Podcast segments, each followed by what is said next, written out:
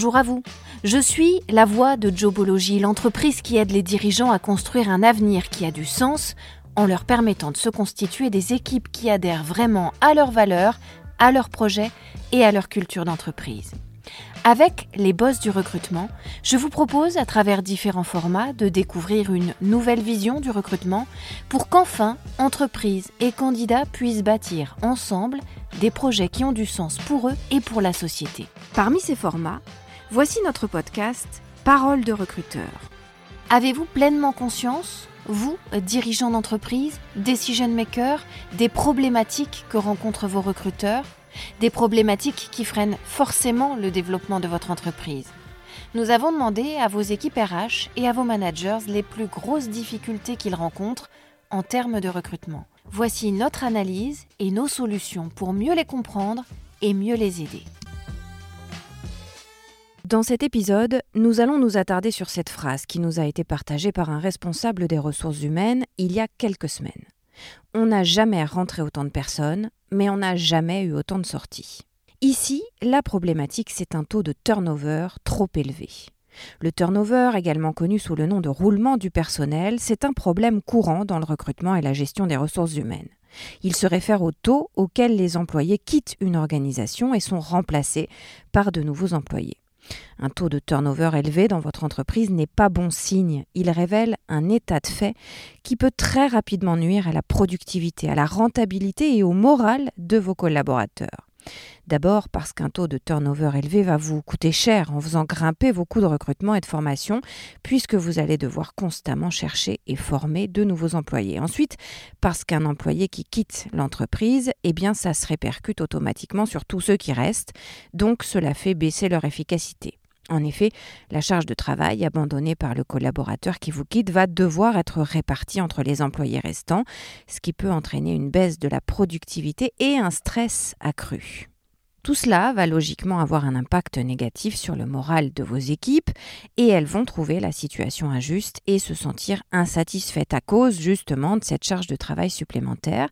Ça va les angoisser quant à leur situation professionnelle. Et le résultat, c'est que votre marque employeur va s'en trouver dégradée ainsi que la réputation de votre entreprise, la rendant du coup moins attrayante pour les candidats potentiels. Vous comprenez bien que c'est un cercle vicieux. Et puis, dernière conséquence négative d'un trop important taux de turnover, c'est que ça veut dire que vous laissez filer à la concurrence les savoir-faire, l'expertise de vos collaborateurs, alors que c'est vous qui avez investi en temps et en argent pour les former, pour les faire monter en compétences. Quel gâchis D'où la nécessité de faire rapidement un état des lieux du taux de turnover de vos salariés. Et si le constat n'est pas bon, d'agir pour renverser la vapeur et arranger les choses le plus vite possible. Et on va voir comment faire tout ça dans ce podcast. D'abord, comment expertiser, comment analyser le turnover dans votre entreprise? Pour mesurer le taux de rotation de votre personnel, il est possible de mettre en place plusieurs KPI, plusieurs indicateurs clés de performance. Le taux de rotation global, ça c'est le KPI qui va mesurer le pourcentage d'employés qui quittent votre entreprise au cours d'une période donnée.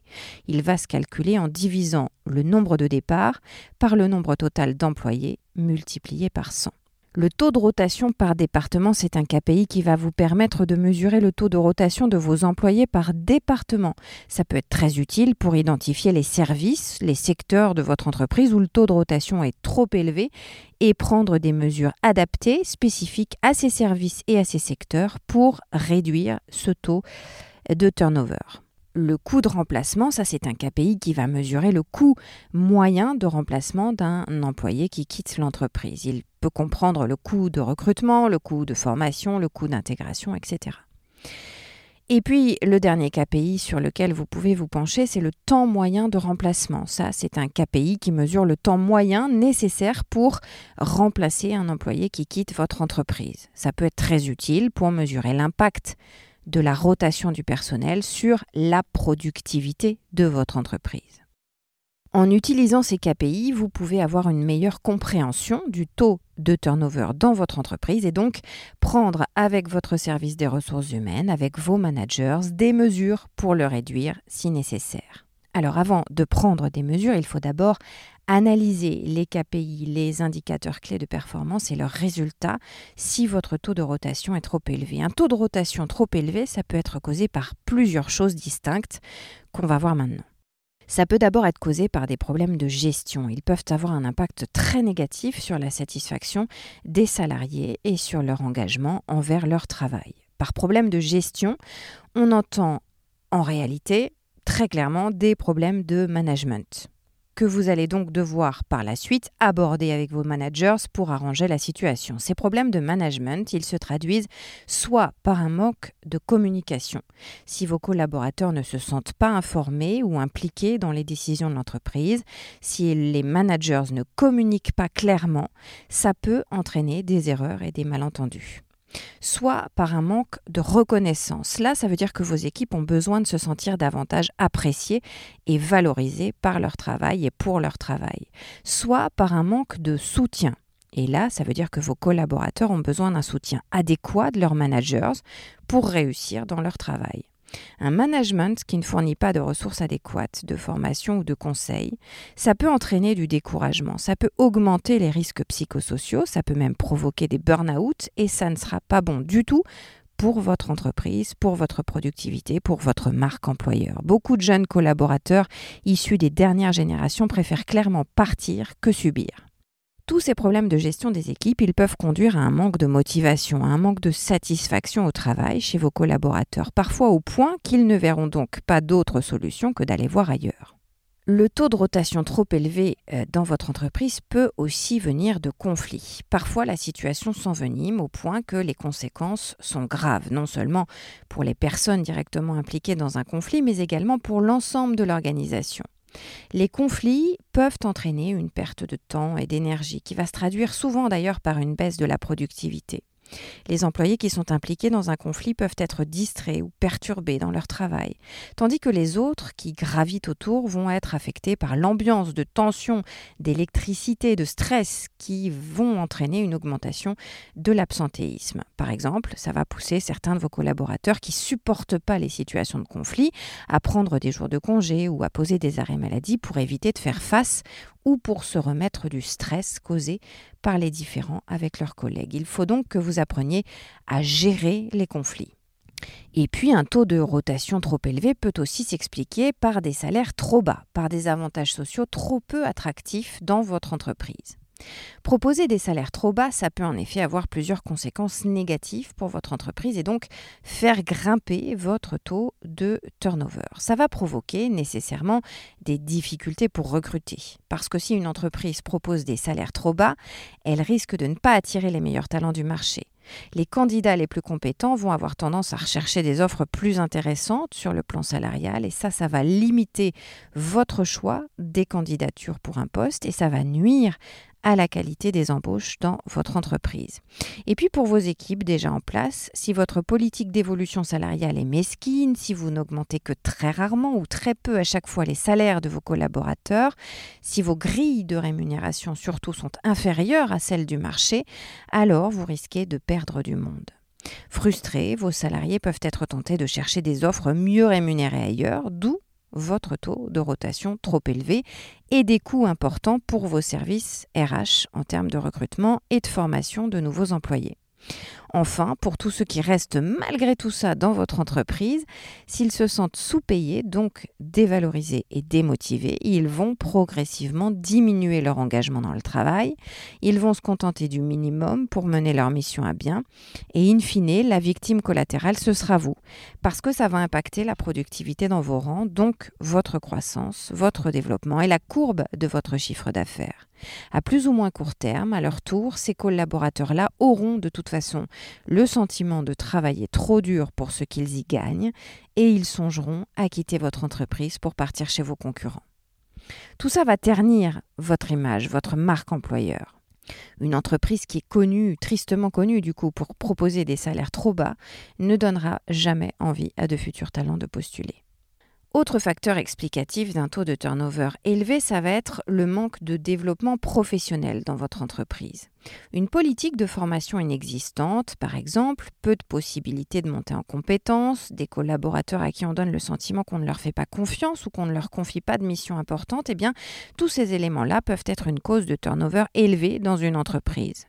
Vos collaborateurs ont besoin de se sentir valorisés, ils ont besoin d'avoir des perspectives d'évolution dans leur carrière pour rester motivés et engagés dans leur travail. A l'inverse, des employés qui se sentent bloqués dans leur rôle, qui ne voient pas de perspective d'évolution dans leur entreprise, ils seront fatalement tentés de chercher des opportunités ailleurs pour des postes mieux rémunérés ou avec plus de possibilités de développement professionnel et donc d'épanouissement personnel avec le risque qu'ils aillent voir directement si vos concurrents directs n'ont pas mieux à leur proposer que vous, et puis ceux qui restent, de toute façon, vont s'ennuyer, ce qui est rarement synonyme d'une productivité performante.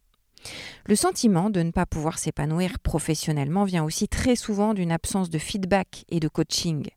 Les personnes avec qui vous travaillez ont besoin de retour de votre part, de la part de leurs managers, pour savoir si ce qu'elles font va dans le bon sens, si vous êtes satisfait, et pour se remotiver continuellement, pour donner encore plus et aller encore plus loin dans le bon travail.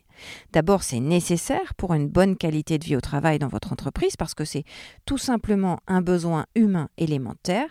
Et puis ensuite, c'est important pour vous, dirigeants d'entreprise, décideurs, decision makers, parce que si vous ne faites pas en sorte qu'il y ait une vraie politique de feedback dans votre entreprise, eh bien vous ne pourrez pas ensuite reprocher à vos salariés de ne pas s'améliorer et de ne pas progresser. Ce qui peut aussi expliquer un taux de rotation trop élevé dans votre entreprise, ça va être un environnement de travail insatisfaisant. Un environnement de travail insatisfaisant, ça peut se définir comme un lieu de travail qui ne répond pas aux besoins ou et aux attentes de vos salariés, ce qui va affecter leur bien-être et donc leur productivité. Par exemple, le manque de sécurité. Si les employés se sentent menacés ou en danger dans leur environnement de travail, évidemment, ça va entraîner un stress et une anxiété et les problèmes de sécurité vont les empêcher de bien travailler, de bien se concentrer, d'être complètement à leur travail. Ces problèmes de sécurité, ça peut inclure des risques pour la santé, des risques physiques comme des équipements défectueux, des problèmes de sécurité incendie, une mauvaise ventilation, la présence de produits dangereux, le manque de préservation par rapport à un danger extérieur, ou encore des infrastructures vétustes, le non-respect des normes, le manque de confidentialité ou de respect de la protection de la vie privée et des informations personnelles, par exemple via des failles informatiques, etc. Autre problématique liée à un environnement de travail non satisfaisant, ça va être une mauvaise ambiance. On l'a déjà un peu abordé tout à l'heure avec les conflits. Une ambiance de travail négative, ça va affecter le moral des employés et donc leur productivité. Les raisons peuvent être diverses. Voici quelques exemples, non exhaustifs évidemment. Un collaborateur qui sera victime de la jalousie d'un autre ou d'une autre et qui va être dénigré en permanence, ce qui va lui porter un préjudice réputationnel, ce qui va mettre en cause ses compétences, son intégrité, son honnêteté, et ça, il ne le supportera peut-être pas. Ou encore, vous pouvez avoir un manager ou un supérieur hiérarchique qui ignore un collaborateur, qu'il méprise, qui ne répond jamais à ses messages, ou qui ne s'adresse à lui ou elle que pour des ordres combinatoires ou des injonctions. Vous pouvez avoir des faits d'abus de pouvoir ou de position dominante avec un supérieur qui va, par exemple, profiter de son assise sur un collaborateur ou une collaboratrice pour le harceler moralement ou sexuellement. Vous pouvez avoir un effet de groupe qui va se liguer contre un salarié en le dénigrant systématiquement, par exemple sur un réseau social interne ou sur un groupe de discussion interne. Et ça, ça va l'humilier aux yeux de tous régulièrement. Vous pouvez avoir des comportements discriminatoires liés à l'origine, à l'orientation sexuelle, au genre ou au handicap d'un collaborateur. Et puis à moindre échelle, vous allez avoir par exemple une communication inadéquate, des incompréhensions, des désaccords systématiques parfois entre deux personnes sur les stratégies à tenir, un manque de collaboration, le cantonnement d'un salarié à des tâches de basse envergure, etc. etc. Parfois, plusieurs de ces exemples vont même se superposer et transformer la vie d'un collaborateur en enfer. Dans tous les cas, la seule solution qui va finir par s'imposer à lui, ça sera de partir de l'entreprise, même quand ses compétences sont à la hauteur des missions pour lesquelles il avait été embauché. Et alors, vous allez, vous, cumuler les mauvais points. Vous allez avoir un salarié en burn-out, une fuite de savoir-faire à la concurrence, une marque employeur abîmée et des coûts liés au manque de productivité du salarié jusqu'à son départ. À cause de sa démotivation, avec des performances diminuées, avec des arrêts maladie, etc. Un environnement professionnel qui laisse à désirer, ça peut aussi être lié à des conditions de travail inadéquates. Un espace de travail trop exigu ou sans lumière, par exemple, une mauvaise ventilation, des températures inadaptées, un manque de matériel ou d'équipement approprié, un bruit excessif, etc. Enfin, on peut évoquer le manque d'équilibre entre vie professionnelle et vie privée. Si vos collaborateurs doivent travailler selon des cadences qui ne leur conviennent pas, s'ils subissent un manque de flexibilité, ça peut les stresser, ça peut les rendre insatisfaits de leur situation au travail à cause de la difficulté à concilier vie active et vie perso. De moins en moins de collaborateurs acceptent par ailleurs des horaires de travail trop difficiles, parce que les consciences s'éveillent sur les conséquences négatives d'un rythme de vie décalé ou trop sédentaire devant des écrans, ou de gestes trop mécaniques qui vont entraîner des troubles musculo-squelettiques, etc. La conscience de prendre des risques pour leur santé va pouvoir affecter leur engagement, leur motivation et leur fidélité envers votre entreprise. Des horaires de travail excessifs ou peu flexibles peuvent aussi conduire à un épuisement professionnel, voire à des burn-out, ce qui peut entraîner un taux de turnover là aussi élevé. Les salariés qui sont épuisés ou qui sont stressés peuvent chercher un environnement de travail moins exigeant pour retrouver un équilibre entre leur travail et leur vie personnelle. Depuis la crise du Covid et le développement du télétravail, de plus en plus de collaborateurs et de candidats ont aussi des exigences importantes en matière de flexibilité. Et puis il y a aussi à l'inverse ceux qui ne supportent plus qu'on leur impose des déplacements, des changements d'horaire trop fréquents, etc. Il est donc important pour vous de surveiller ces taux de rotation et d'analyser les raisons pour lesquelles vos collaborateurs vont vous quitter si vite et si souvent. En comprenant les raisons de leur départ à une fréquence trop importante pour être normale, vous pourrez prendre des mesures pour améliorer la rétention de vos collaborateurs, pour garder vos talents et pour faire fructifier votre chiffre d'affaires et donc pour réduire les coûts liés à l'embauche et à la formation de nouveaux employés. Alors ces solutions, elles existent, bien sûr, on ne vous laisserait pas comme ça, les voici. D'abord, vous allez pouvoir offrir des programmes de formation et de développement continu pour améliorer les compétences de vos salariés et pour les aider à s'adapter à l'évolution des exigences de leur poste. Voici par exemple quelques propositions que vous pouvez leur faire ou inciter vos RH à leur faire vous pouvez leur proposer des programmes pour acquérir de nouvelles compétences, pour se perfectionner dans leur domaine d'expertise. Ça va améliorer leur performance, leur efficacité, donc leur confiance en eux et leur productivité au travail, donc leur envie de rester dans votre entreprise. Vous pouvez leur proposer des sessions pour apprendre à s'adapter aux changements dans leur métier ou plus largement dans votre secteur d'activité. Les collaborateurs qui sont bien formés sont mieux équipés pour faire face aux nouvelles technologies, aux nouvelles méthodes de travail, aux exigences croissantes de leur poste et donc rester épanouis dans leur travail et rester dans l'entreprise malgré les évolutions des métiers.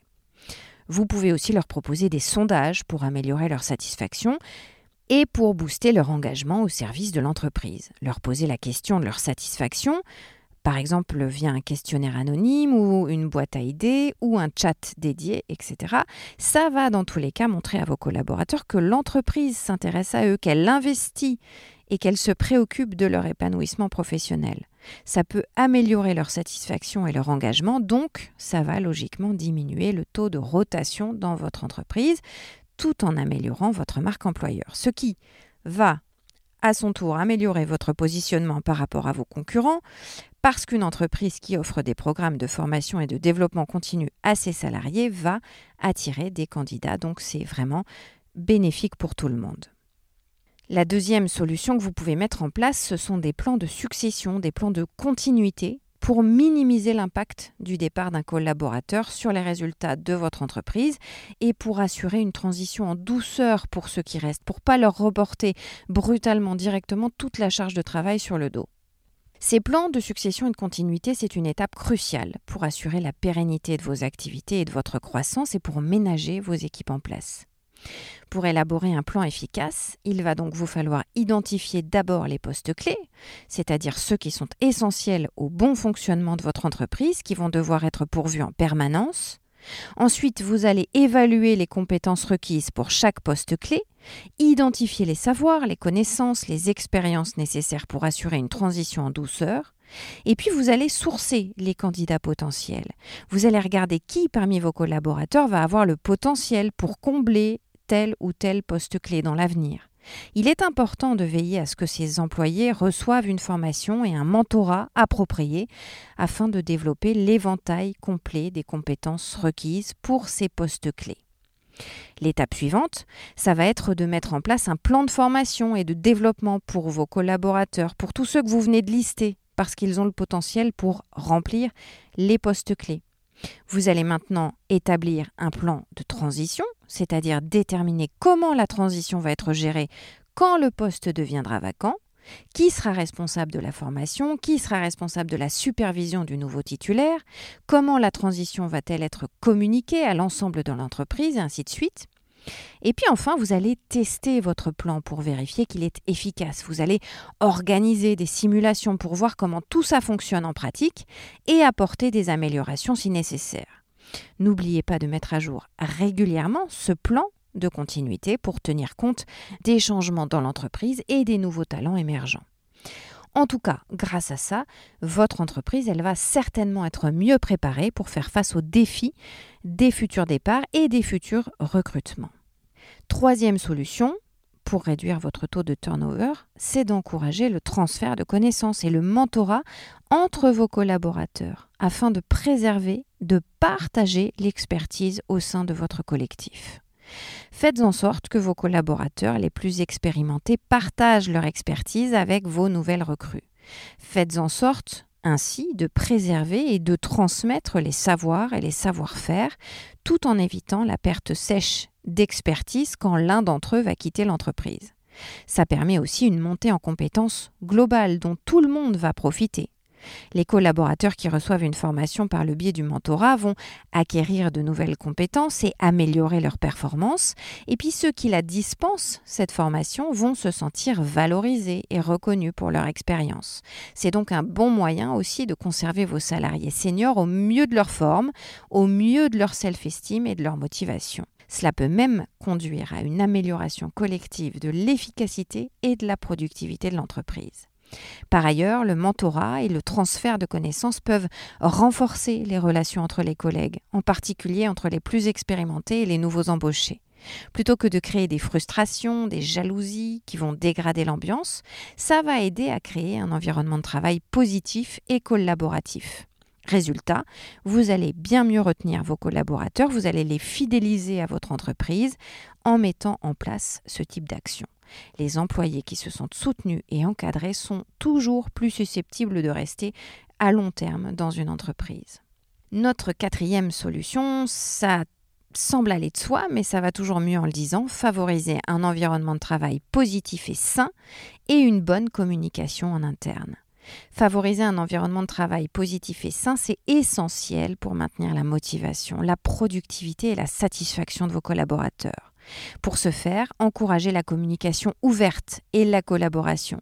Poussez vos équipes à toujours communiquer ouvertement de collègue à collègue. Ça peut se faire en organisant des activités de team building, en encourageant les pauses café ou les déjeuners ensemble, en créant des groupes de discussion en ligne. Il est aussi très important de déterminer si la communication interne est claire, si elle est régulière, si elle est efficace pour transmettre les objectifs et les stratégies de votre entreprise. La communication interne, elle est essentielle au bon fonctionnement de votre entreprise, dans tous les cas.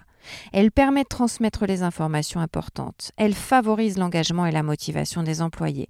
Elle renforce la cohésion d'équipe. Elle diffuse la culture de votre entreprise. Elle passe par des réunions d'équipe, par des newsletters, par un blog, par des médias sociaux d'entreprise.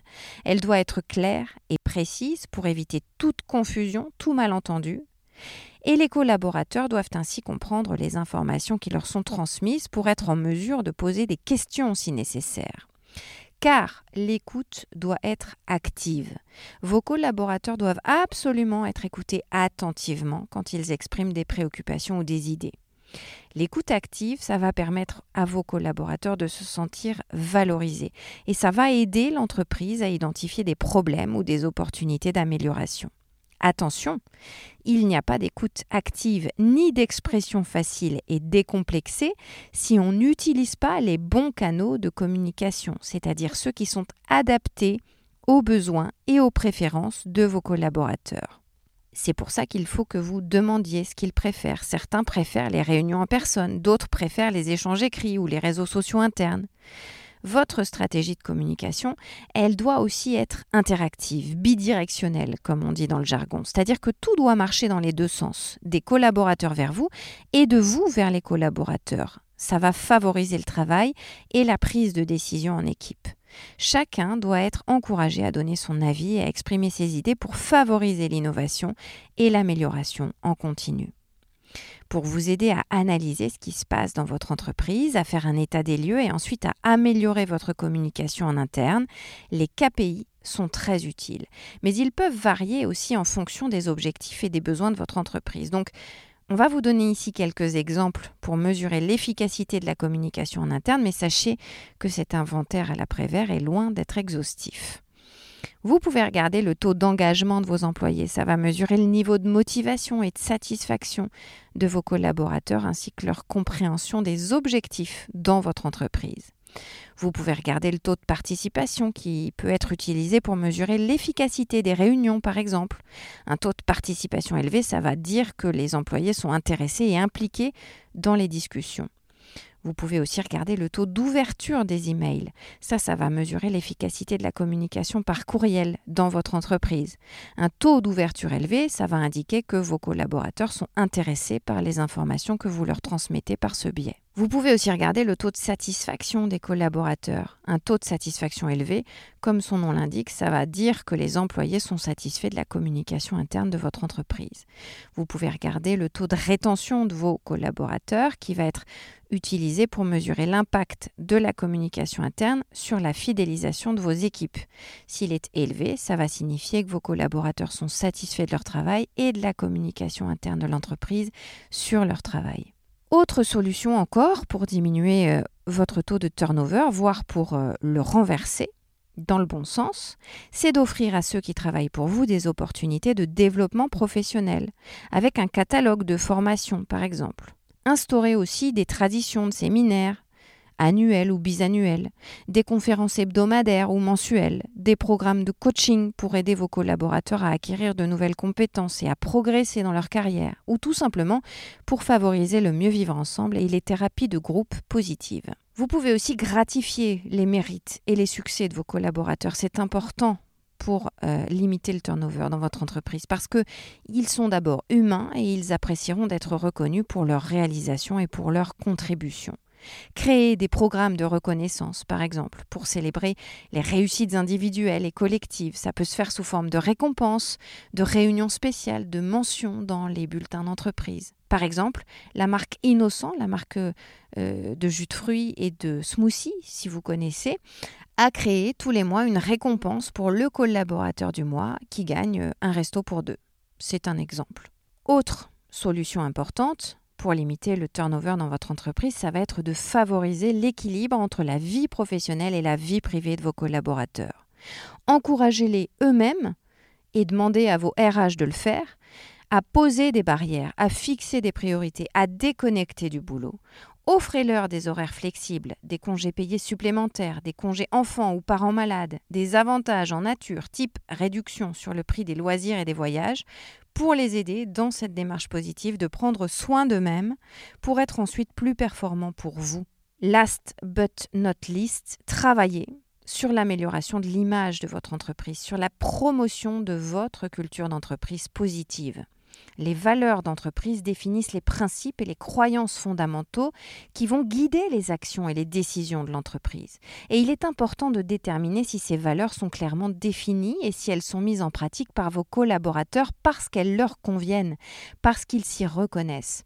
Il faut que vous ayez tous le sentiment de donner du sens et le même sens à votre travail dans votre entreprise vous créez une identité forte et cohérente, ça va aider à limiter, voire à inverser votre taux de turnover parce que ça va vous permettre non seulement de fidéliser vos équipes déjà en place, mais en plus d'attirer de nouveaux talents, peut-être même les meilleurs talents. Les candidats les plus compétents sont toujours attirés par les entreprises qui ont une bonne réputation, qui sont connues pour offrir un environnement de travail agréable. On sait aussi aujourd'hui que les collaborateurs sont plus susceptibles de rester dans une société qui a une bonne culture d'entreprise et qui prend soin de ses employés, qui est connue pour ça. Et les candidats ont logiquement tendance à davantage y postuler.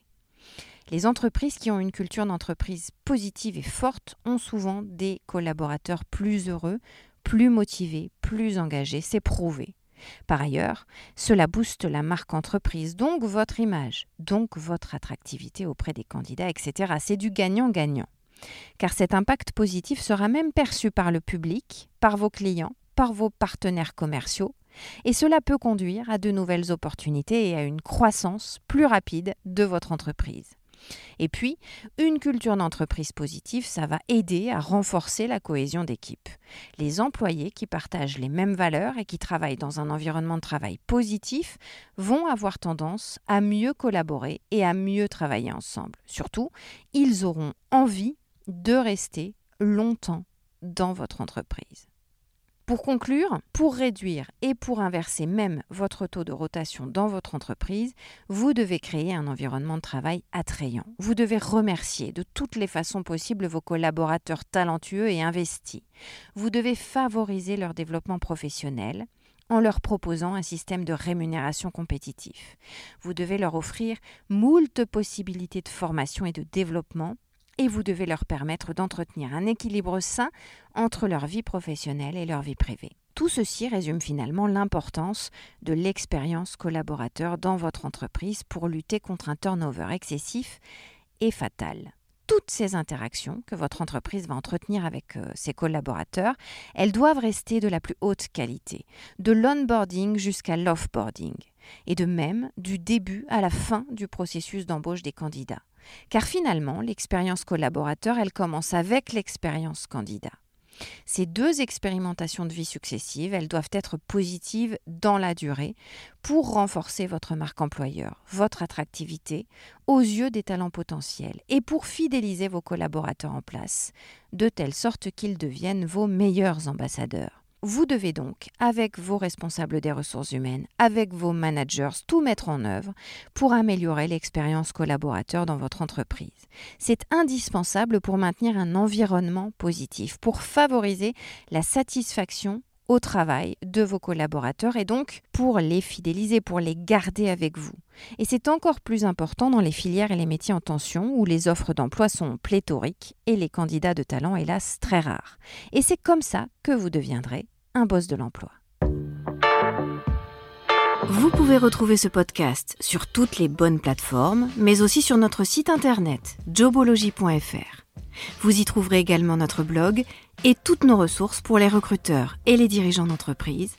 N'hésitez pas à liker ce podcast, à vous abonner et à le partager, bien sûr.